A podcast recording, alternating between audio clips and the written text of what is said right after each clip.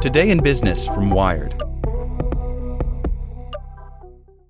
This podcast is sponsored by Ramp. Are you the decision maker in your company? Consider this. For the first time in decades, there's a better option for a corporate card and spend management platform. Meet Ramp, the only corporate card and spend management system designed to help you spend less money so you can make more. Most corporate credit cards offer points as incentives, but those points amount to less than their worth in real cash value. Ramp's business cards offer you cash back, real money in your pocket. Plus, you control who spends what with each vendor. And Ramp software collects and verifies receipts automatically, which means you'll stop wasteful spending and close your books in hours instead of days. Businesses that use Ramp add up to 5% to their bottom line the first year.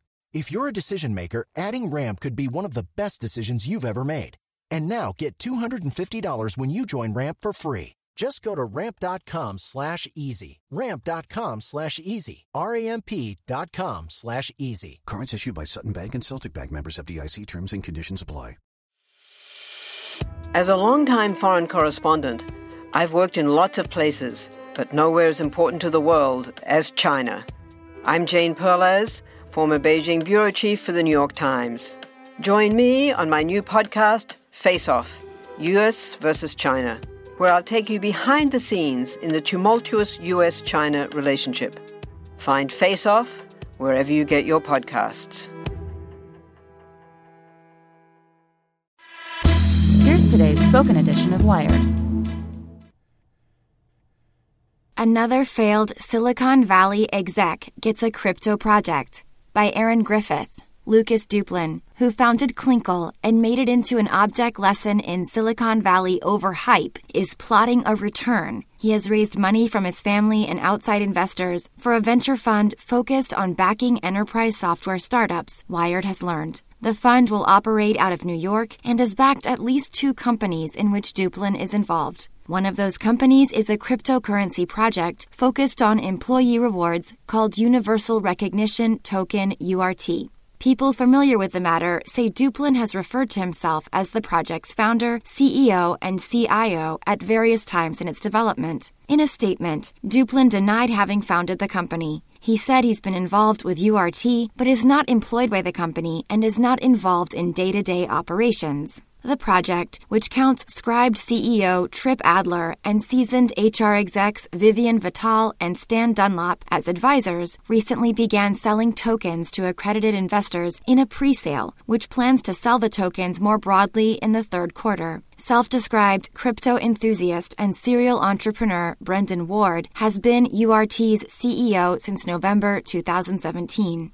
Duplan has kept his involvement with the crypto project under wraps. But if any place in tech would welcome an operator with a rocky track record, it's the fledgling, often lawless world of digital currencies. It used to be that, after a career meltdown, executives and public figures had to go through image rehab to get a new job. But recently, a simpler solution has emerged. They can go crypto. The digital currency world's lack of gatekeepers and regulators makes it an attractive place for failed, disgraced, or otherwise shunned executives to start over. Halsey Minor, a founder of CNET, who later became embroiled in numerous lawsuits and filed for personal bankruptcy in 2013, recently raised $35 million for a crypto project called VideoCoin. Jason Goldberg, co founder of Fab.com, a once hyped e commerce flop that burned $336 million in venture funding in three years, raised $21 million for a blockchain software company called OST.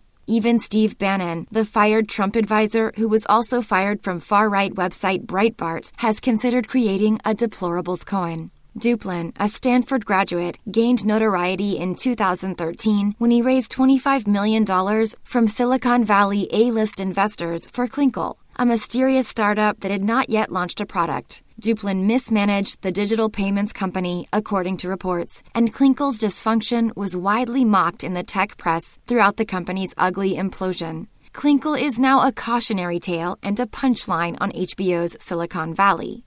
Post Clinkle, Duplan created a product called Treats, which aimed to help businesses reward their employees with random, variable gifts. Variable rewards are a popular psychological trick used by Silicon Valley product architects who aim to make their apps as addictive as possible. Duplan has operated under the radar since. In October, tech executive Brian Adams tweeted about a frustrating exchange in which Duplan emailed with a vague request for startup advice. On their scheduled call, Duplan was not present. Instead, an associate played a record of an investment pitch for a startup over the phone. Do not hack the be generous to startups reflex and do dumb shit like tricking people into listening to your recorded pitch, Adams tweeted.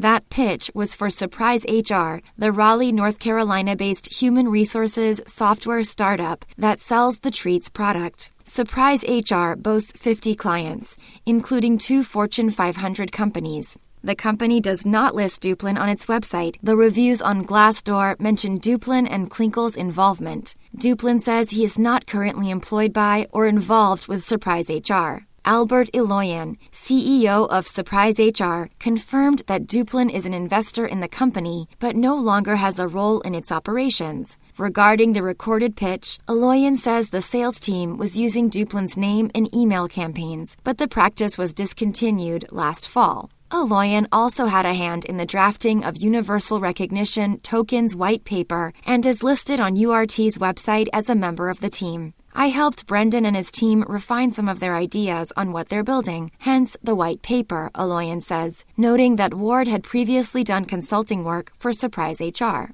There is plenty of overlap between Surprise HR and URT, which share a common goal of changing how companies reward their employees. Surprise HR provides a system to give employees variable rewards, while URT plans to offer a marketplace for employees to auction off those rewards. Naturally, URT will use blockchain technology to do so. The project promises to eliminate unappreciated employee rewards with a distributed ledger that tracks how many employees actually use the rewards and which ones are the most desirable. A blog from URT declares that blockchain technology will profoundly disrupt human resources and HR tech. In May, Surprise HR and URT announced a partnership, positioning the deal as a win for URT and not mentioning their common investor, Duplan. With Surprise HR, the URT engineering team will have a real life use case to develop our partner components for, like the Auction It button and external APIs, the announcement declared. For the ones who work hard to ensure their crew can always go the extra mile, and the ones who get in early so everyone can go home on time. There's Grainger, offering professional grade supplies backed by product experts so you can quickly and easily find what you need. Plus, you can count on access to a committed team ready to go the extra mile for you. Call, clickgrainger.com, or just stop by. Grainger, for the ones who get it done.